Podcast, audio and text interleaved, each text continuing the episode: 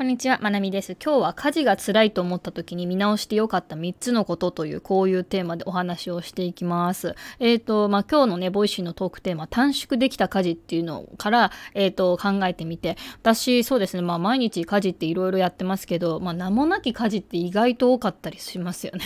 なんか、どこからどこまでが家事というのかみたいなのはあると思うんですけど、まあ、なんか家のことやってて、なんかふと辛いなとか、しんどいなとか、なんで私ばっかこれやってんだろうとか、なんで一生これ終わな終わんないんだろうって思った時に結構見直してるポイントがあるので今日そのポイントのことをお話ししますね。で先に3つ言いますと、えー、1つ目物の量を減らすで2つ目家電に頼る3つ家族に頼るです。はいえーとまあ、結構ねシステム的なところでなんか、あのー、考えてるとこが多いですね。私が、えーと、能力がないから家事が回んないんだというふうに思うとなんかそっから、うんと、なんだろう、えっ、ー、とズブズブズブとね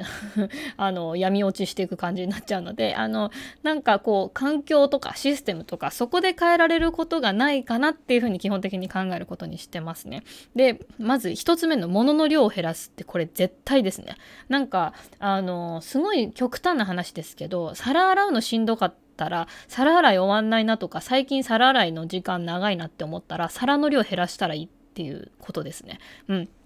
で、実はこれ最近私やりました。なんかね、皿洗いが長いなみたいな なんてこんな皿洗いうちめんどくさいのかなって思った時に見直したポイントがいくつかあって、なんか子供用の皿っていうのがバラバラっと増えてきて、っていうのがやっぱあるんですよね。やっぱ息子の離乳食があったりとかっていうのもあるのででそれでまあいろいろ私収納とか片付けの本とかを読んでた時に子供用の食器っていうのをなんかやめたってっていう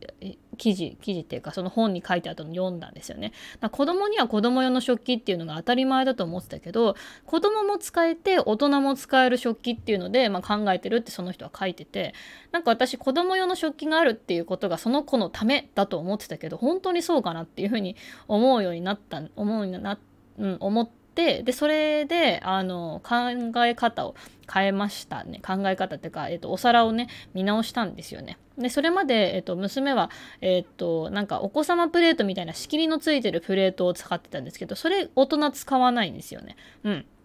とか、えっと、両方のうんとかなんだっけ、えーと、両方の手取っ手がついてるマグカップとかね。それもなんか重ならないなとかって自分がちょっとなんか片付けの時に若干ストレスになってたからちょっとそれとかもやめたりとかしましたね。うん。なんかね幼稚園とかでも三角食べを意識してなんかこうお皿をバラバラの小皿をこう並べてご飯左でお味噌汁右でおかずが、えーと、真ん中上の方にあってっていうのをしてるっていうのを給食参観っていうのがあった時に聞いたのでなんかうちもそれでいいなと思って別にワンプレートにこだわることないなっていうふうに思ったんですよね。うん、それで、えーとお皿を見直して今ね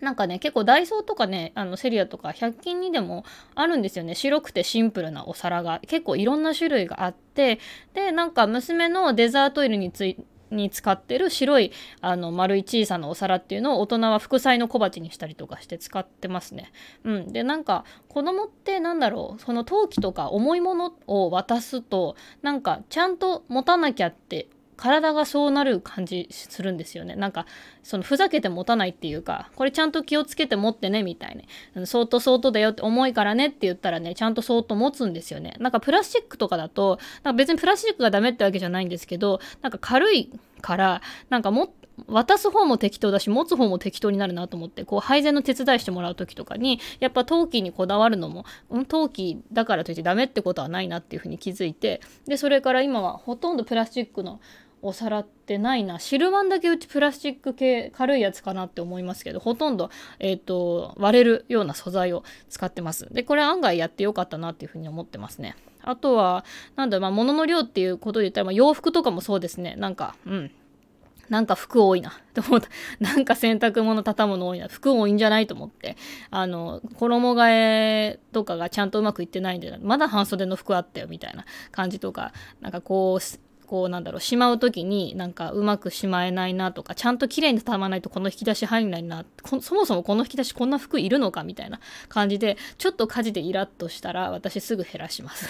だ極端な話捨てたりしますね。だから結構ね減らすことでね解決することは多い。なんかそれをかなんかなんか買い足してというよりはそれも引き算方式でいった方が絶対いいですね。まず物の量を減らす。で物の量を減らした方が結構家族も分かりやすくなったりとかするので。うん。あの物の量を減らす。まずこれ第一です。でその次家電に頼るなんですけどまあ結構私家電に頼ってますね。いろん家事が辛いなって思った時とかちょっとしたストレスとかも結構お金で解決っていう言ったらあれですけど、まあ、家電で解決できないかなっていうふうに考え考えたりとかしてますね。で最近作った動画でえっ、ー、とねマキタの掃除機を買ったっていう話をしたんですけどロボット掃除機が家にあるのにもかかわらずマキタのコードレスのコードレスのスティッククリーナーを買ったんですよね私。ね。でこれは何でかっていうと、まあ、その動画とか他のコンテンツでも話してますけどやっぱりねあのロボット掃除機はロボット掃除機としてこうなんだろう1日に1回とか2回とか部屋全体を掃除するのには向いてるけど子供がちょっとこご飯こぼしたとか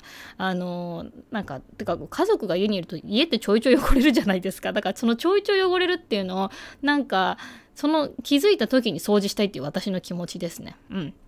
だかこれ家事が辛いと思ったかどうかっていうよりもなんか家にいてストレスを感じるっていうかなんかあこれ掃除したいなでも掃除するとしたら明日の朝またお掃除ロボットかける時だなロボット掃除機かける時に綺麗にすればするんだよなみたいな感じで。でそれまでねえっ、となんかほうきみたいのを使ってたんですよ。あの小学校にあるようなあの T 字っていうのがなんかほうき。あれを無印で買って使ってたんですけど、まあ、どうにもこうにも間に合わんと。0歳と2歳とあと、うん夫ね33歳がねよく汚すのでね。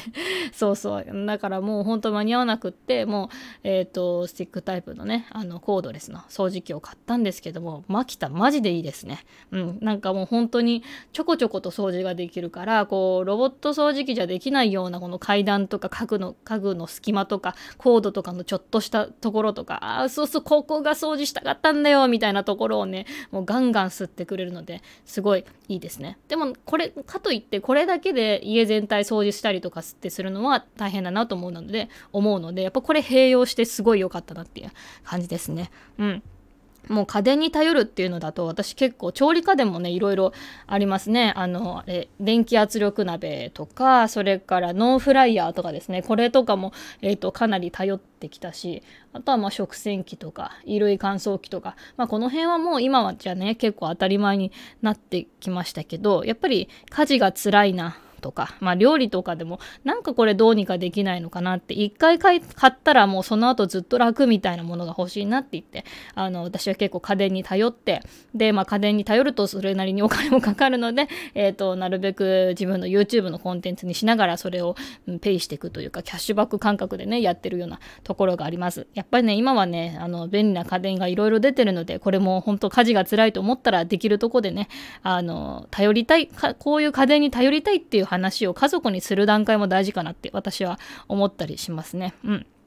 何が辛くて、あの、どういうところを良くしたいのかってね、自分の中で言語化したり、家族とシェアするのもありかなって思いますね。うん。それからこの3つ目、家族に頼るなんですけど、これ、家族に手伝ってもらうっていうか、何て言うかな、自分ばっかりしないってことですね、家事。うん。なんか、すっごい小さなことですけど、私、洋服の裏返しとか直さないんですよ。うん、あの これなんか洗濯物をなんか畳んだりとかしてる時に、まあ、洋服の裏返しとかを全部直しててこれ意味あるってなったんですよね。それで洋服は裏返しのままもうあのハンガーにかけたりあの引き出しの中に入れたりとかしてもう夫にはもう自分で直してもらう着る時にね。でまあ子供の服とかも結構最近そのままです。で着せる時に直す。っていう、まあ、これ家族に頼るっていうか未来の私に頼るって感じですかねなんかその